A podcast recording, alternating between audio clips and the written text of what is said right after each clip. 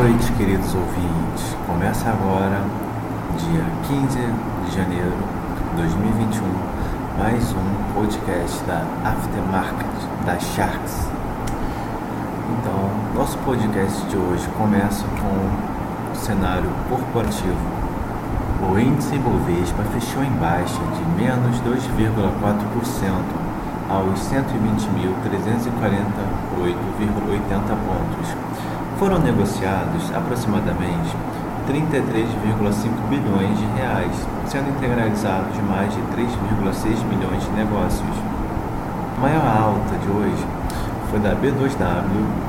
A companhia fechou em alta com investidores otimistas pela notícia de parcerias com a rede de franquia internacional Johnny Rockets.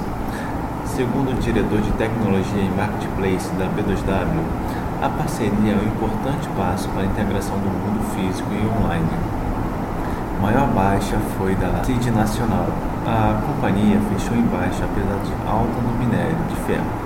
Investidores seguem pessimistas com o aumento de casos de covid dezenove e suas novas variantes, o que pode levar às restrições de circulação em alguns países como a França e a Alemanha.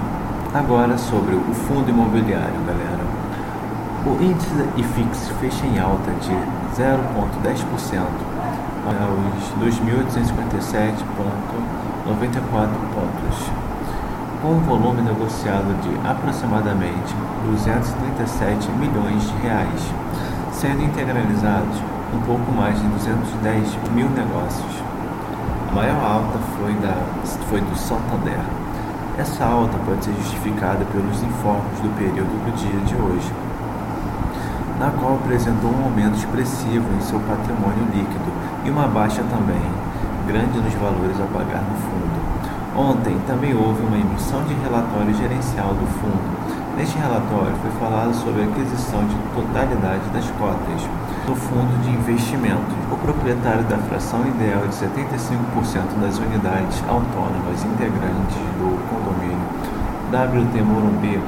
O relatório também fala que a equipe de gestão continua na busca ativa de novas oportunidades, com maior foco em imóveis logísticos com o intuito de diversificar o risco do fundo. A maior baixa foi da Iridium Imobiliária. A possível baixa pode estar relacionada à emissão do informe periódico emitido hoje, na qual ele apresentou um aumento nos valores a pagar. Agora sobre o mercado.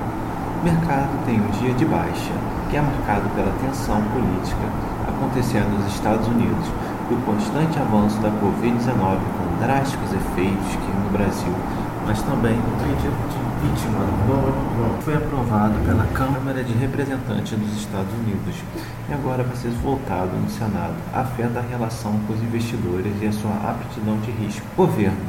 Bolsonaro afirmou que uma transmissão ao vivo que pretende elevar a isenção do imposto de renda para todos, todos que ganham até três mil reais por mês no próximo ano, que o governo federal não tem planos para aumentar os impostos federais, e reiterou que não foi possível mexer na tabela do imposto de renda em dois mil e vinte devido à pandemia do covid dezenove. Segundo o jornal Valor, a equipe de Paulo Guedes pretende promover a votação de reformas econômicas entre fevereiro e setembro, com foco em ajustes fiscais e a aprovação da P E C emergencial e a P E C da reforma administrativa. Sobre a economia, segundo o I B G E, as vendas do varejo tiveram queda de zero vírgula um por cento contra uma expectativa de um aumento de zero vírgula três por cento pelos economistas.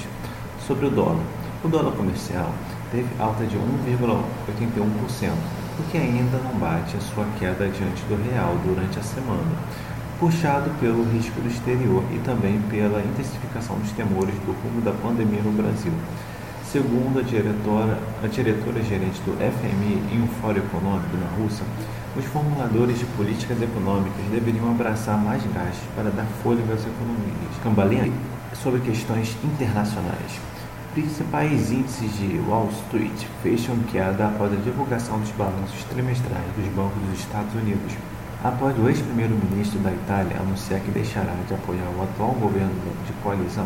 Os principais índices europeus operam em baixas. No Reino Unido, e sua economia tem uma contratação de dois vírgula seis por cento desde a implementação das novas medidas de lockdown. E é isso, galera. Obrigado por assistir mais um Aftermarket da Shark. Tenham todos uma boa noite, se estiver assistindo de noite, e um bom dia, se estiver assistindo de dia, e uma boa tarde. Até a próxima!